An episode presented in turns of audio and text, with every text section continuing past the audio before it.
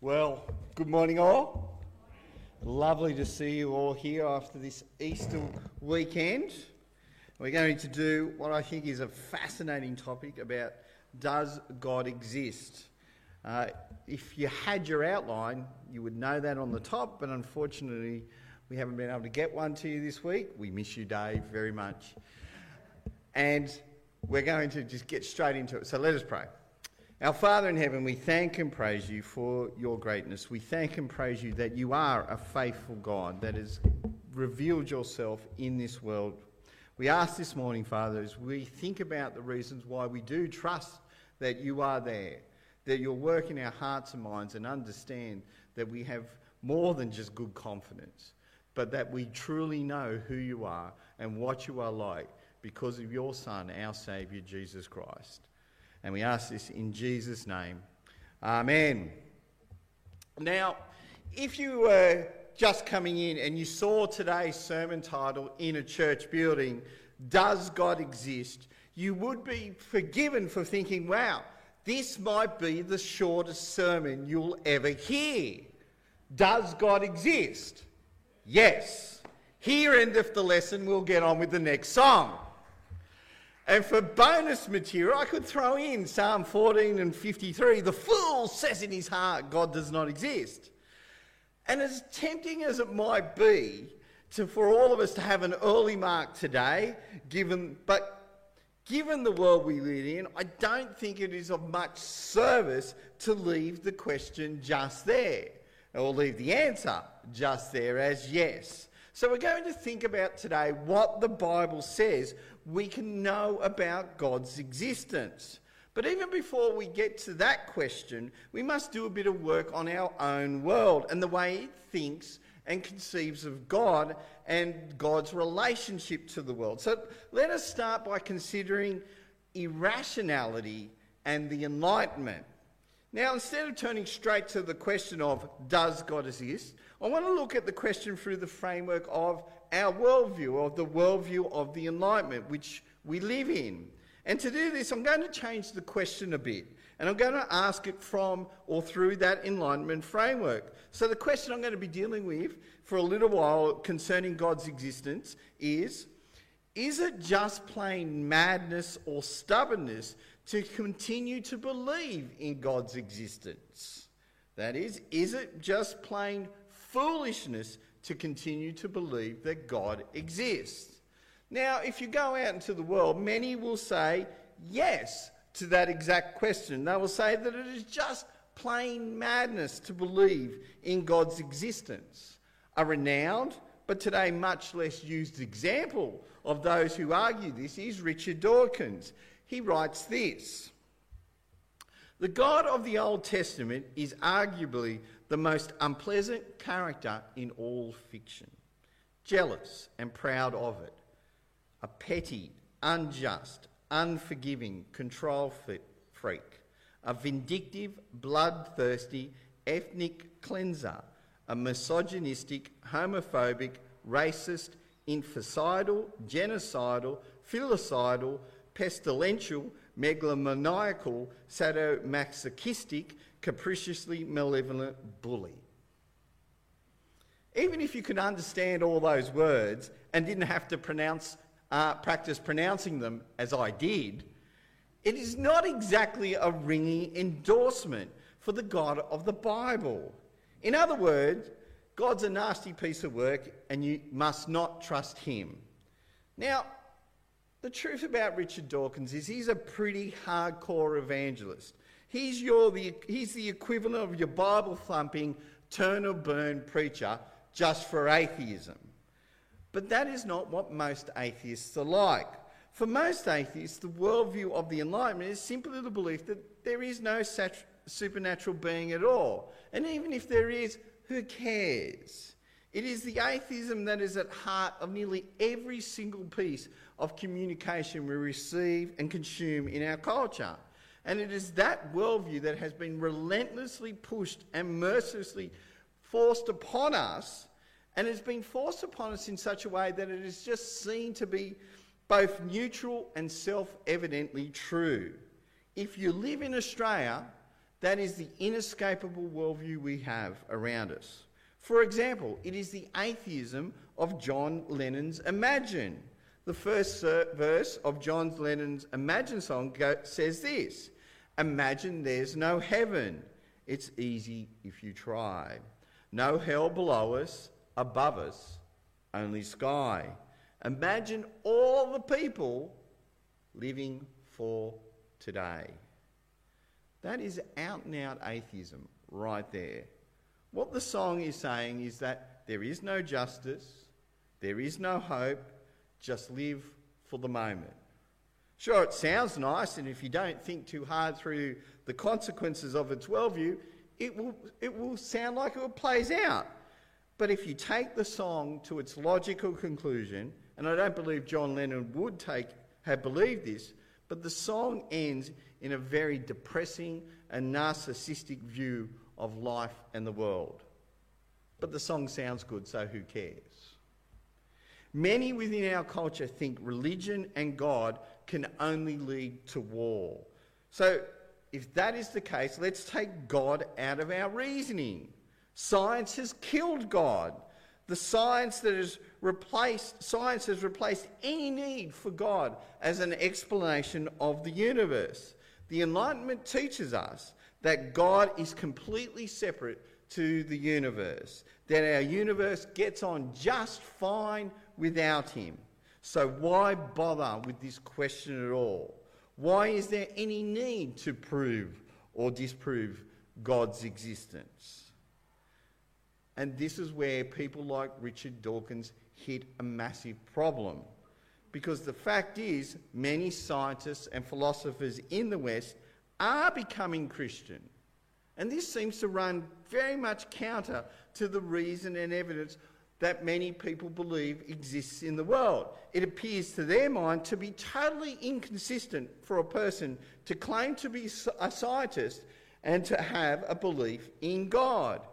Even the more moderate atheists say that even if there is a God, then science has nothing to say about the topic of God, either for or against, so who cares? Certainly, as I go around and talk to people, the predominant attitude I've come across again, uh, amongst non Christians is one of, well, it doesn't really matter if there is a God or isn't, just do whatever makes you happy. And it sounds fine. And so, for a lot of people, even the question of whether or not there is a God, it is just so divisive that we shouldn't even talk about it.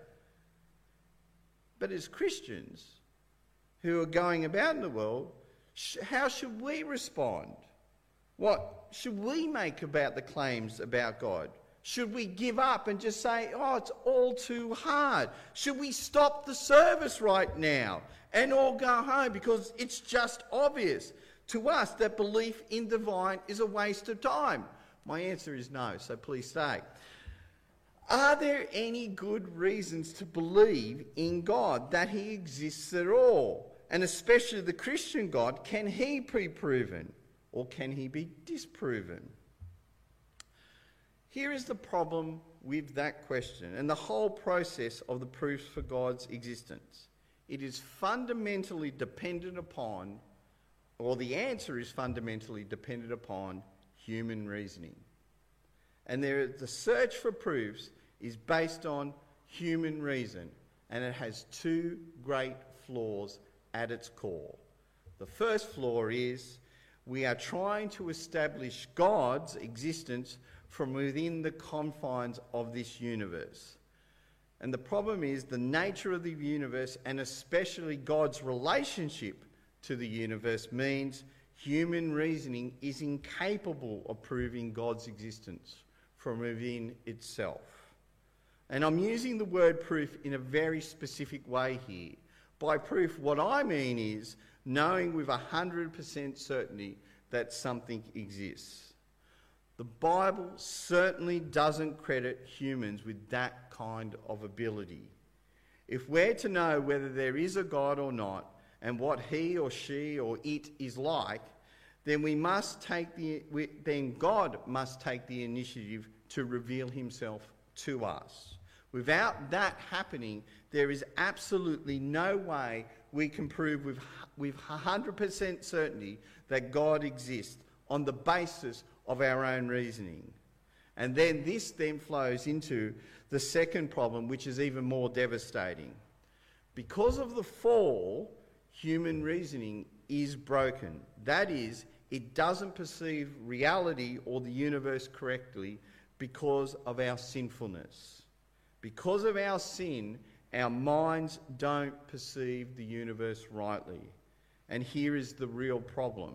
Because human reason is so broken, we have no ability, no way of detecting the brokenness of our reasoning by looking at the universe.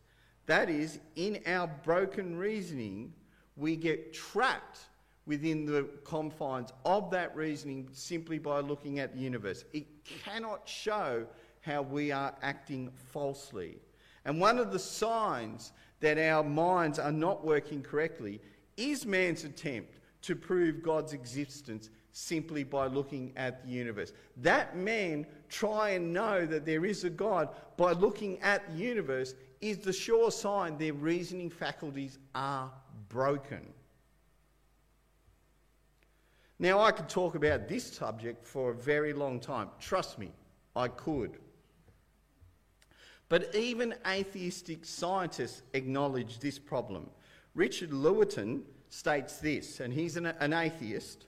We take the side of science in spite of the patent absurdity of some of its contracts, uh, constructs, in spite of its failure to fulfill many of its extravagant promises of health and light, in spite of the tolerance of the scientific community for unsubstantiated just so stories, because we have a prior commitment, a commitment to materialism.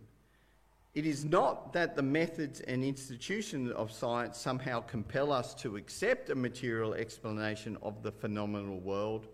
Moreover, that materialism is an absolute, for we cannot allow a divine foot in the door. He is saying he and his colleagues just don't want God in the picture. That's what that is saying. He is taking materialism, that is, taking atheism on faith. I believe it because I want to. And he is not the exception, he is the rule. And it's nice when they admit it. I could only wish that Christians would admit that their proofs are just as one eyed. But you would sooner put out the sun with a fire extinguisher than you would stop many a good meaning Christian claiming they have proof for God's existence. When it comes to science, it has no power to do what atheists claim it can. And what I mean by science and the way I'm using that word is a shorthand for the scientific method. At its core, I have no problem with the scientific method. My problem is when people use in our irrational age that scientific tool, that good tool of science, in an area where it has no authority to speak. Then our culture does this. Then our culture uses the scientific method of science to try and prove God exists is a sign that it is acting completely irrationally. What our culture is trying to do with the science is the equivalent of taking a hammer and saying, I'm going to use this as a vehicle to travel to the moon. Sure. Best of luck to you. Now, this is not a negative comment about science, or it's not a positive, it's just a statement about its power. Science is agnostic about the question of God's existence. So then, where does that leave us? Is that the best we can say? Well, there might be something there. Should we throw our hands in the air and live with a convenient but limp wristed agnosticism? That is, we're not sure, we don't know, we'll just go with what suits us. By no means. Because here is the good news God has taken the initiative. God has left us in no doubt that He exists and He has revealed Himself to this world.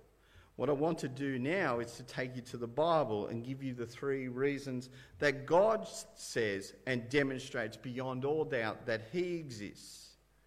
And not only that He exists, but what He is and who He is really like. And here are the three reasons, the three big reasons why God shows that He exists. Now, none of these are proofs. What they are are the logical consequences or the good things that flow out of accepting that God is existence. That is, when you accept God exists, then you get the benefits of accepting his existence. And so, the very first reason we can know that God exists is the very consistency of creation and its existence as we live in it.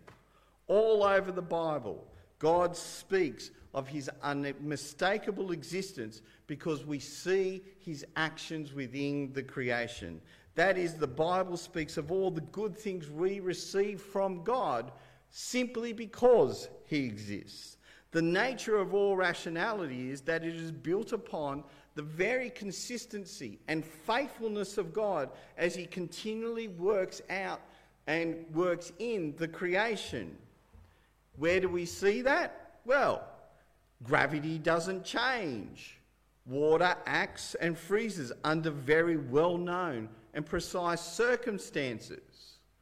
Bacon is universally tasty. You know all the good things in life that we depend upon. They come from the hand of God. That is the problem of the Enlightenment. It is totally reliant upon a consistency it cannot logically generate from within the universe itself. That is what the atheist Richard Lewontin is talking about earlier. I have heard atheists say with completely straight faces when you look at the foundations of all rationality, you will find that it is all fundamentally irrational. And you go, What? That is not word of a lie. And what I'm saying here about rational, it's not a totally new idea. It's not something that I've just created. This is a well known philosophical problem, but you just have to dig a little to find it. And it is a problem created by the Enlightenment's conception of a creator completely detached from his creation. This is the complete opposite view of the Bible, the Bible conceives of the creation as fundamentally reliant upon God for its existence every single nanosecond across its entire breadth and scope. Psalm 19 puts it this way The heavens declare the glory of God, the skies proclaim the work of his hands. Day after day they pour forth speech, night after night they display knowledge. There is no speech or language where their voice is not heard. The great irony of atheism is that it relies upon the faithfulness of God in his ongoing kindness, in his consistent maintaining of the universe. It is the very character and nature of God which allows them to deny his existence in the first place. What we call natural laws are the ongoing expression of God's faithfulness working within the, within the creation across time and space. The only reason atheists can claim that God does not exist is because God is so faithful in his operation of the universe. You cannot make this stuff up. Rightly, Psalm 14 does say, The fool says in his heart, There is no God. This is so true. Atheists are totally dependent upon God to tell us he doesn't exist. Sure. It is totally bizarre way to look at the world. But Romans 1 explains why people do this. And we see in Romans 1, verse 20 For since the creation of the world, God's invisible qualities, his eternal power and divine nature, have been clearly seen from what has been made, so that people are without excuse.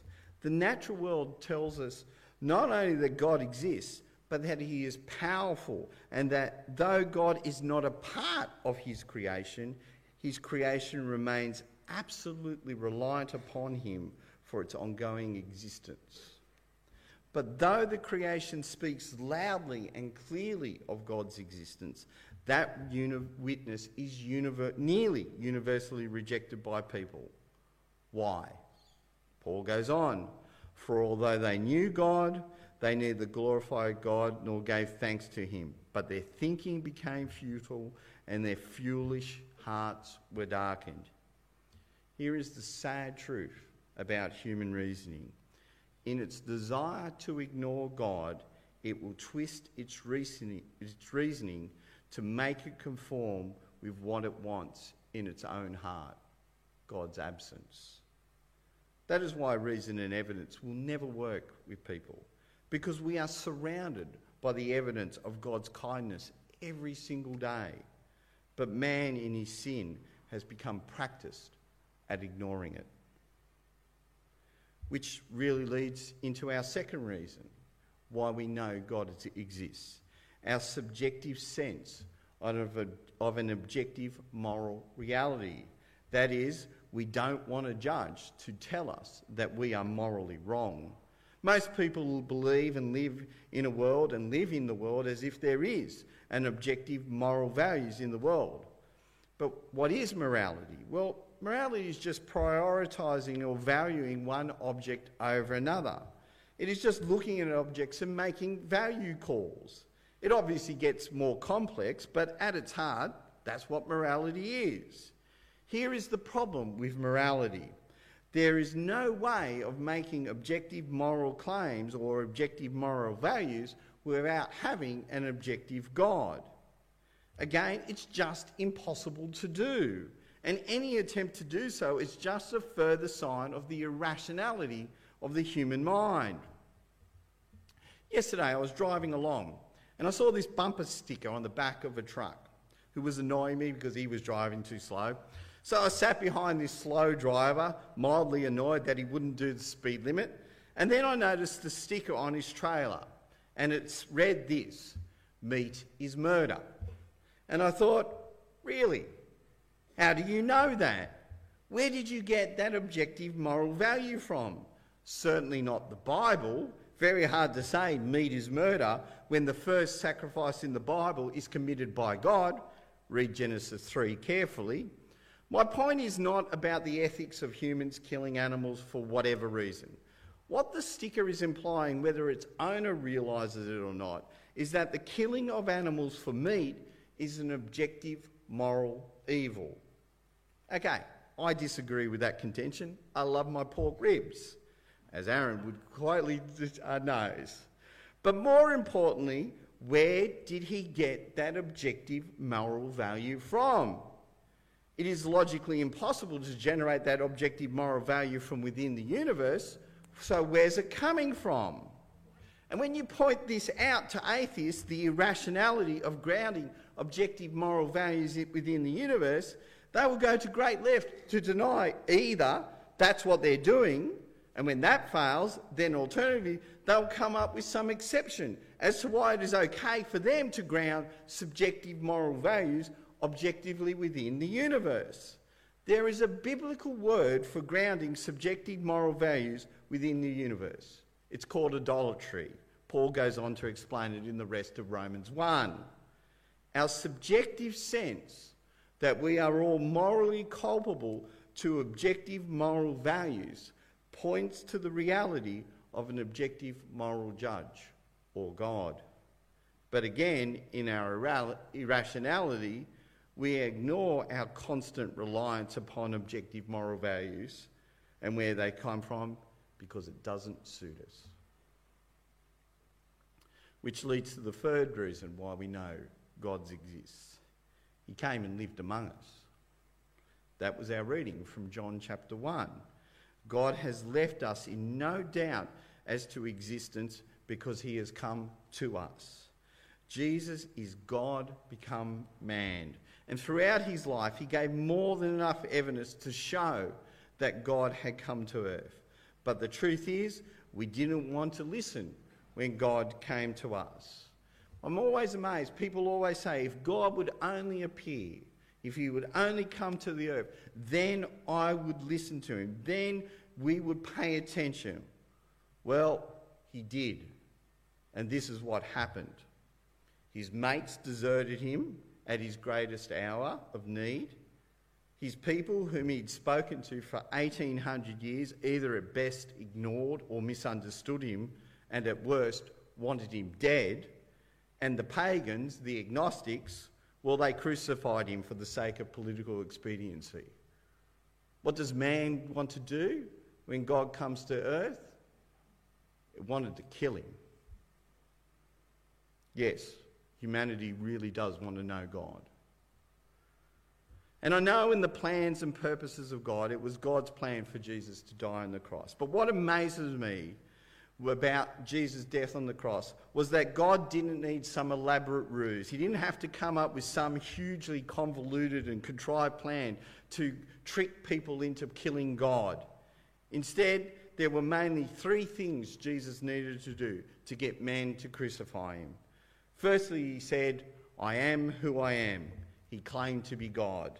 Now, that in itself wouldn't be enough to get anyone killed. If someone claimed to be God and came in here, my response would be, That's nice, I'm just going to stand over there. I just ignore them. But it is the second thing that Jesus did that meant he could not be ignored. What he did, what made his claim so compelling, was the life he lived, the things he taught, and the miracles he performed. They were inescapable.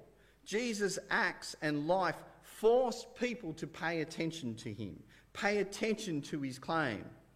But even that wouldn't have been enough to get him killed. It is the third thing that really got him killed. It is the truth he taught about us, about humanity. He said about us that if left to our normal desires in our own hearts, we are evil, that we want to ignore God, that we want to push him out of our lives. That in our hearts we do not want to know God, that we want to reject him. And we proved the truth of that claim when we nailed Jesus to the cross. You want to see how God treats how man treats God? Look at the cross and you will see. But here is the amazing thing about God. God let man commit its greatest evil so as to show man what God is like. And this is the amazing thing about Jesus. In Jesus' death, we come to know truly what God is like.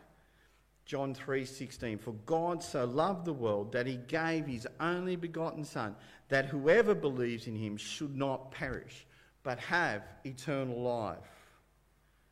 This is who God is. God loves us even when we don't deserve it. We suppress the truth of his existence in our heart. We deny the glory he rightly deserves. We don't think him and we don't thank him for what he has made. We don't thank him for the very life he gives us. We don't thank him for the very faithfulness he has in caring for and looking after us and looking after the creation. And he is rightly angry angry at the way we've treated him. He has every right to be angry at us. But what does he do? He sends his son to die for us. He sends his son to pay the price that we deserve. And in doing so, he shows us what he is like. And as Joe said with his nephew, once we understand what God is like, once we love God, then we understand how to love our neighbour.